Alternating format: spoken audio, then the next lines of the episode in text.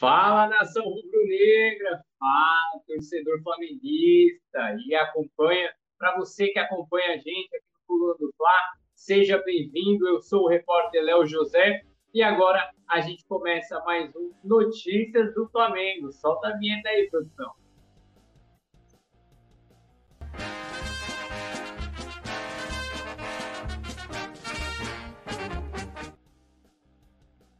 É, galera, hoje, sexta-feira, dia 17, sextou de carnaval. Você tá no carnaval? Tá no bloquinho? Não tá? Tá em casa? É, pra você que ficou em casa, que tá acompanhando o Notícias do Fla, hoje é uma sexta-feira recheada de informações, recheada de notícias, pra você ficar por dentro de tudo que acontece no Flamengo. E a gente, do equipe de jornalismo, a melhor equipe, pra ficar na cola do Flamengo, para poder trazer informações do Mengão para você na tela do seu celular, no seu computador, ou se você estiver no YouTube, na televisão. Então vamos lá. Olha só, hoje a gente vai falar de 5 assuntos aí, de 5 pautas que movimentaram o Flamengo nessa sexta-feira. Tá certo, nação? Então vamos lá. Primeira, vaga na semifinal do Campeonato Carioca. É isso mesmo. Amanhã, sábado, dia 18, o Flamengo entra em campo contra o Resende, às 4 horas da tarde, lá no estádio Raulino de Oliveira, em Volta Redonda, e o Flamengo pode garantir vaga na semifinal do Clássico Carioca, não amanhã, mas no jogo do sábado que vem, tem que ser nesse sábado, no outro, contra o Botafogo. Isso mesmo. Para isso, para o Flamengo se classificar antecipadamente à semifinal do Carioca contra o Botafogo, precisa vencer amanhã. Levando em consideração a classificação, vamos lá. O Flamengo é o líder com 17 pontos e 7 jogos. Isso é importante. O Flamengo é o líder com 17 pontos e 7 jogos. Tem um jogo a menos, né? É o Resende amanhã nessa partida atrasada da 7ª rodada. O segundo colocado é o Botafogo com 16 pontos e 8 jogos. O terceiro é o Fluminense com 16 pontos e 8 jogos. E o quarto é o Vasco com 14 pontos e 8 jogos. O quinto colocado da Taça Guanabara é o Volta Redonda, que tem 13 pontos. Ou seja, atualmente a distância do quinto colocado para o primeiro são de 4 pontos. Em contrapartida, se o Flamengo vencer amanhã, essa diferença de 4 sobe para 7 pontos, certo? E aí o Flamengo fica 7 pontos à frente do quinto colocado, faltando 3 rodadas para o fim dessa primeira fase, que é a Taça Guanabara. Ou seja, o Flamengo entrando em campo contra o Botafogo com 7 pontos à frente do quinto colocado, uma vitória dá a classificação ao Flamengo para a fase de mata-mata com antecipação. Ou seja, se o Flamengo vencer o Resende, vencer o Botafogo, o Flamengo já está na próxima fase. O que isso acontece? O que isso causa? Estando já classificado de maneira antecipada, o Flamengo pode jogar mais leve, pode jogar mais tranquilo contra Fluminense, contra Vasco e contra o Fluminense, que são as 2 últimas rodadas do Flamengo na Taça Guanabara. Ou seja, recapitulando, para o Flamengo se classificar de forma antecipada contra o Botafogo, precisa vencer tanto o Resende amanhã quanto o próprio Botafogo no outro sábado, levando em consideração também que o jogo contra o Botafogo, dia 25, exato, dia 25, vai ser no sábado, às 4 horas da tarde, lá no Mané Garrincha, lá em Brasília. Flamengo e Botafogo aceitaram aí os termos, um acordo, para que o jogo não fosse no Rio de Janeiro, e sim em Brasília, no estádio Mané Garrincha. Então, nação, anota aí na agenda que o jogo de amanhã tem de suma importância contra o Resende, lá em Volta Redonda, porque o Flamengo pode dar um passo enorme rumo à classificação e, consequentemente, amenizar um pouco essa pressão que o Vitor Pereira vem sofrendo, que o Flamengo vem sofrendo após os resultados negativos tanto na Supercopa do Brasil quanto no Mundial de Clubes, tá certo? Então, essa é a primeira informação para você ficar ligado neste final de semana. Agora, a segunda pauta do nosso programa de hoje, rodagem no time titular. É isso mesmo. Vitor Pereira já utilizou 22 jogadores desde que chegou ao Flamengo. 22 jogadores. Levando em consideração que o time titular tem 11, ele já usou 2 times. Isso é bom ou é ruim? Eu queria que você respondesse aqui pra gente no chat. Rodagem no elenco, você é a favor ou você é contra? O Vitor Pereira precisa manter aqueles 11 titulares diariamente, todos os jogos, ou tem espaço para essa rodagem? Vamos lá. O que vem acontecendo no elenco do Flamengo? Essa rodagem do elenco que o Vitor Pereira está promovendo não é novidade para ninguém dentro do clube. Desde que assumiu o Flamengo lá no dia 2, lá no começo de janeiro, na primeira semana de janeiro, o Vitor Pereira deixou claro que ele precisa conhecer o elenco antes de poder definir a situação, definir o estilo de jogo que ele vai utilizar. É claro que o português já tem alguma coisa em mente, já tem o estilo de jogo perfeito para ele, para poder implantar o Flamengo. A partir dessa ideia que ele tem, ele vai buscando alternativas, buscando peças dentro do elenco. Uma informação importante da reportagem do Coluna do Fla, a apuração do Coluna do Fla. Desde a derrota na semifinal do Mundial, quando o time voltou para o Brasil, após a vitória também contra o Al Ahly, quando chegou ao Brasil, Vitor Pereira falou que a ordem do Flamengo é competição. O time precisa competir. Os jogadores precisam competir. Vitor Pereira deixou claro, a comissão técnica do Flamengo deixou claro para o elenco, para os jogadores, que nenhuma escalação do time, nenhuma escalação do Flamengo vai ser baseada na história e no peso do nome do jogador. Um grande exemplo foi no jogo contra o Volta Redonda, que Vitor Pereira deixou Everton Ribeiro, que é o capitão do time, deixou no banco de reservas para poder começar com Arthur Vidal no meio de campo e assim compor uma trinca de volantes, né? Thiago Maia, Vidal e Gerson, certo? Ou seja, quem tiver nome do Flamengo não vai ter vaga garantida. Isso serve para Everton Ribeiro, serve para Arrascaeta, serve para o senhor Jefferson. Eu acredito, na minha opinião, que os dois únicos imunes a essa determinação aí da comissão técnica do Flamengo é Pedro e Gabigol, até porque os dois vêm sendo aí os artilheiros do time, os artilheiros do Brasil também. Pedro já tem com 10 gols, divide a artilharia do Brasil, e aí o Gabigol também vem logo na cola, e isso faz com que a dupla de ataque pelo menos seja garantida. Agora, da dupla de ataque para trás, Everton Ribeiro, Arrascaeta, Gerson, Thiago Maia, Matheuzinho, esse aí também, Ayrton Lucas, a dupla de zaga, nenhum desses jogadores tem vaga garantida no time titular. E aí também tem a questão de diferenças de jogo. O Vitor Pereira, ele não vai extinguir o quarteto fantástico, como a gente fala, né? Everton Ribeiro, Arrascaeta, Pedro e Gabigol. O Vitor Pereira não vai extinguir.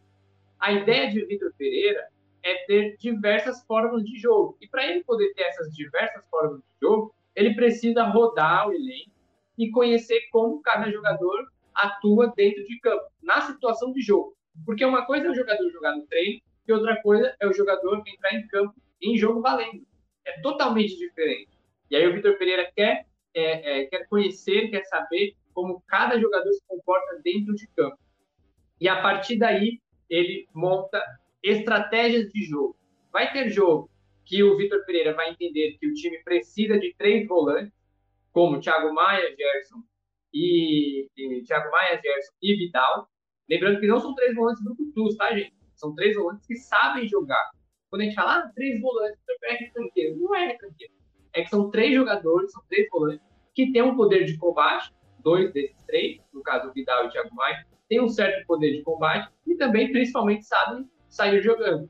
Ou seja, vai ter jogo que o Vitor Pereira vai preferir jogar com 3 volantes e um meia. Esse meia pode ser ou Arrascaeta ou Everton Ribeiro e 2 homens de frente, Gabigol e Pedro.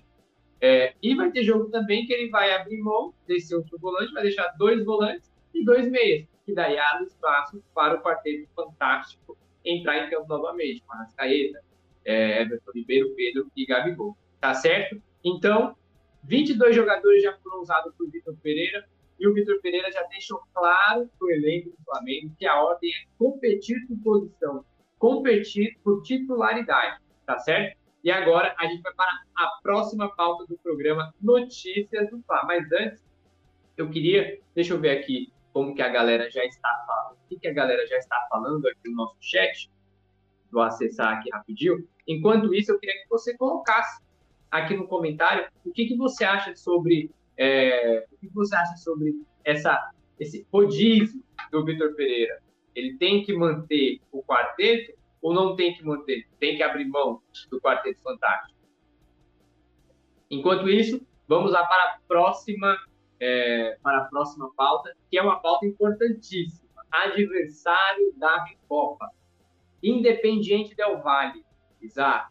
Independiente del Valle, atual campeão da Sul-Americana, em cima do São Paulo, vai ser o adversário do Flamengo na Recopa Sul-Americana. Tá vendo aqui embaixo? Ó? Independiente del Valle fez apenas um jogo em 2023, antes da Recopa contra o Flamengo.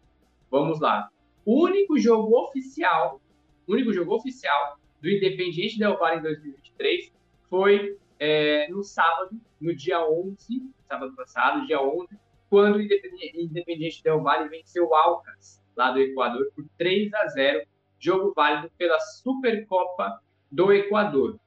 Antes disso, galera, zero de jogo oficial. Independiente del Valle só entrou em campo uma vez neste ano de 2023, acredite se quiser. Entretanto, o Del Valle já fez 2 amistosos. Os 2 amistosos do Del Valle foram contra San Lorenzo, da Argentina, e contra o time chileno do Deportivo Maldonado. Contra o San Lorenzo, que foi o primeiro jogo do ano, dia 15/1, o jogo ficou em 0-0, e aí, na disputa deles lá, levaram 4 pênaltis, e aí o Del Valle ganhou 5-4 nos pênaltis. Mas o que vale é o jogo dentro dos 90 minutos, que foi 0-0. O Del Valle não teve uma boa atuação, até porque era a primeira partida do ano. E 3 dias depois o time voltou a campo em um novo amistoso, desta vez contra o Deportivo Maldonado. E perdeu. Perdeu por 2-1 para o time chileno. Mas isso, galera, vamos lá. Foram 2 amistosos que antecederam a preparação do Del Valle para a Supercopa do Equador. Quando foi valendo, o Del Valle fez 3-0 no Alcas e conquistou o título.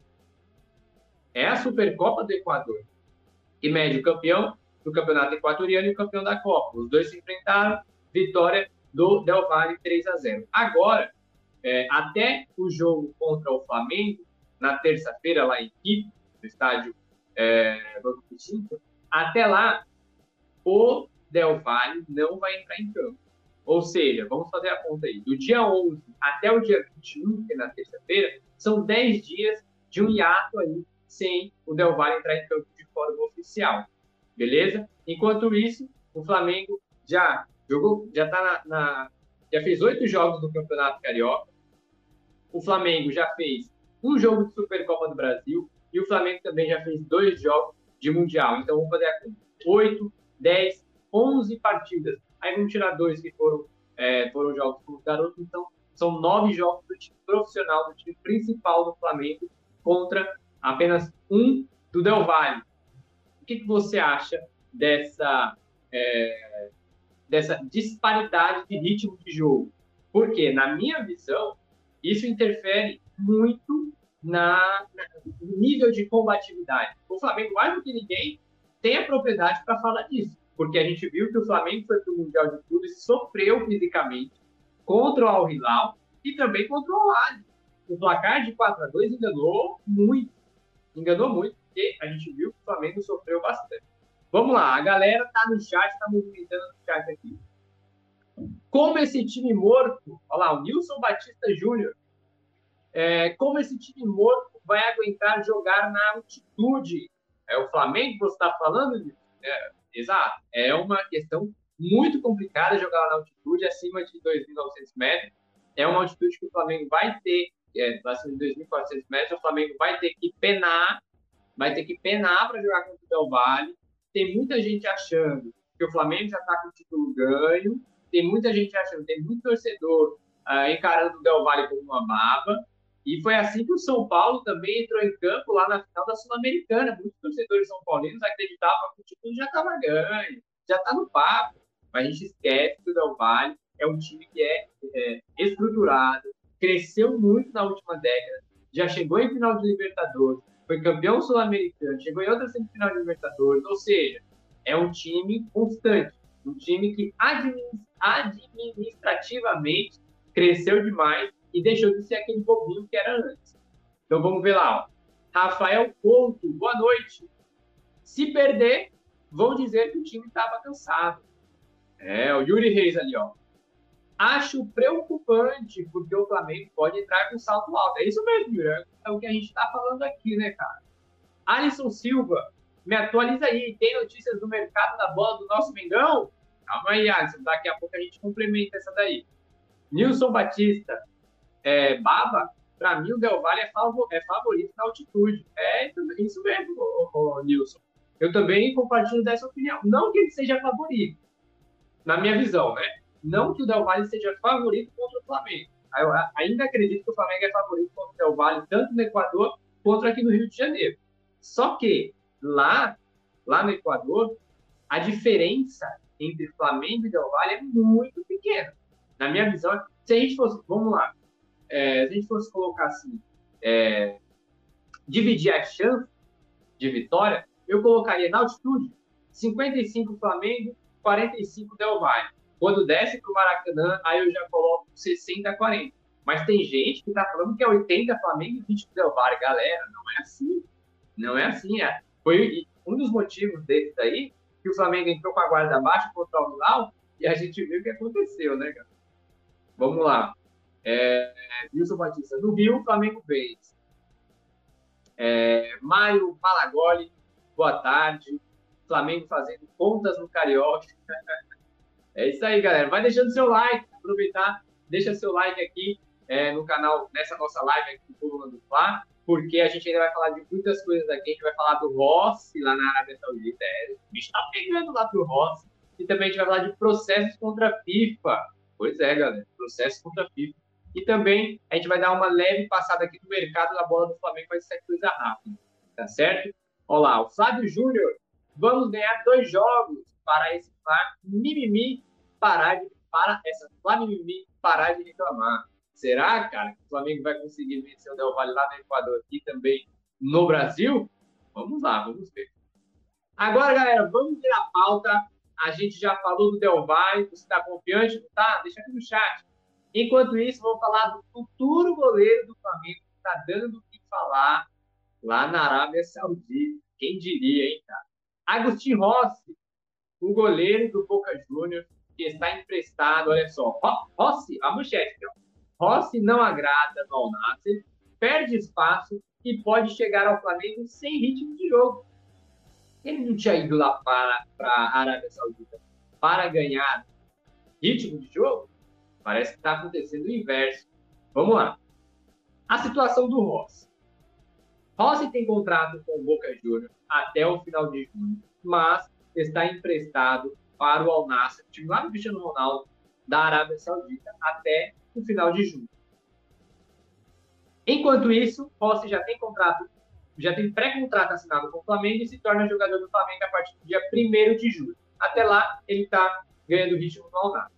A ideia dos empresários, a ideia do staff de Agustín Rossi ter ido para a Arábia Saudita é justamente ganhar ritmo do jogo. Por quê? O Al-Nassr perdeu o goleiro titular, o colombiano David Ospina, por lesão. O Ospina só vai voltar em julho. O Al-Nassr pensou, poxa, nosso goleiro titular está lesionado, a gente precisa contratar um outro goleiro de bom nível, sendo que eu não confio no meu segundo goleiro, que é o Al-Fateri, lá da Arábia Saudita. Ele é saudita. O Al-Nassr contratou o Rossi por empréstimo, para o Rossi jogar e ter ritmo de jogo. Só que o Rossi fez 2 jogos, contra o Al-Itiraz e entrou em campo contra o Al-Itiraz, foi titular, e também contra o... Fez 2 partidas, desde que foi contratado.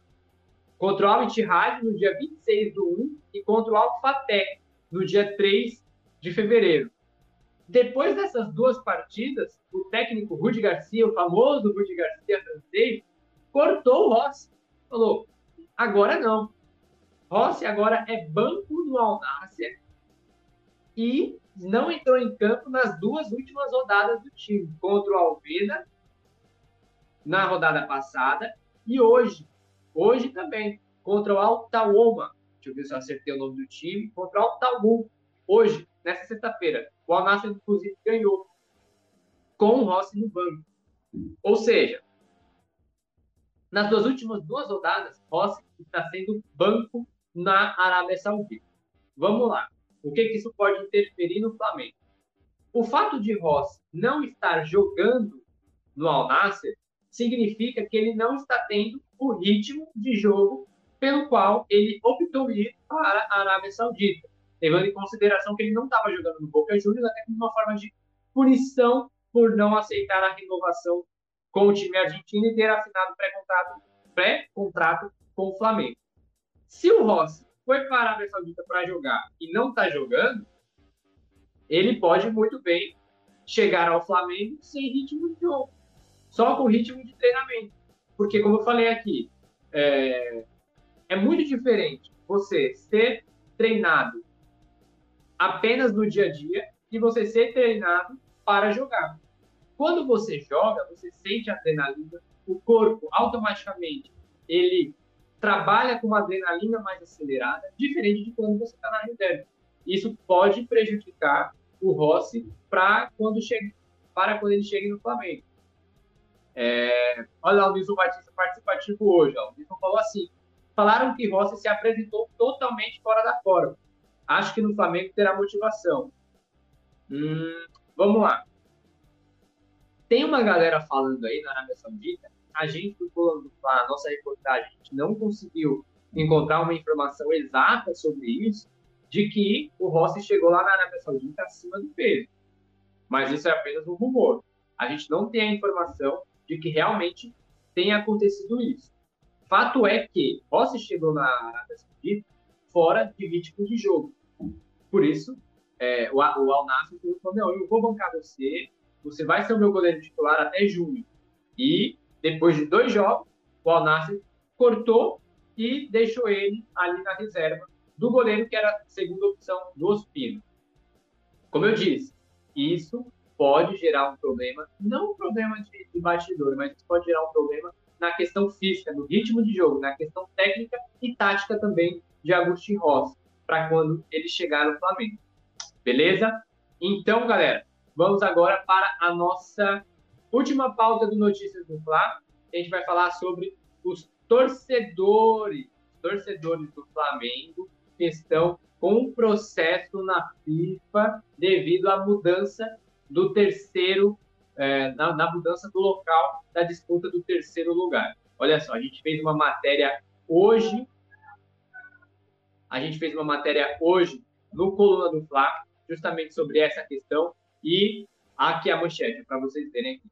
Torcedores do Flamengo acionam o escritório e devem processar FIFA por conta do Mundial de Clubes. Lembram daquela disputa do terceiro colocado? Perdão. Entre Flamengo e Al Ahly? Pois é. Aquele jogo estava marcado inicialmente para Rabat, que é a capital marroquina, no mesmo estádio da final entre Real Madrid e Al Ahly. Porém, 2 dias antes, a FIFA mudou o jogo e levou a disputa do terceiro lugar entre Flamengo e Al Ahly para Tânger, que é uma distância de 1 hora de voo, cerca de 2 horas de trem. Ou seja, essa mudança de Rabat para Tânger é o que causou diversos contratempos para os torcedores locais, para os torcedores do Flamengo que foram ver o jogo em Rabat, mas tiveram que se deslocar para Tânger.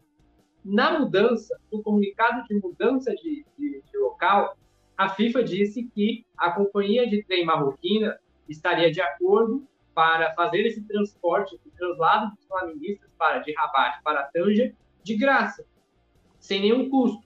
Só bastava o torcedor apresentar o ingresso que tinha comprado o ingresso para o jogo do terceiro lugar, que a companhia de trem, lá que os funcionários da companhia de trem liberavam o acesso para que ele pegasse o trem sentido Tânger. Porém, a gente viu que isso não aconteceu em vários casos. A gente recebeu, o Coluna do Fla recebeu diversos denúncias, diversos vídeos e relatos de que a companhia de trem não estava bancando a viagem e os torcedores do Flamengo tiveram que pagar do próprio bolso esse deslocamento de Rabat para Tânger, causando aí, colocando um gasto não previsto no orçamento dessa galera.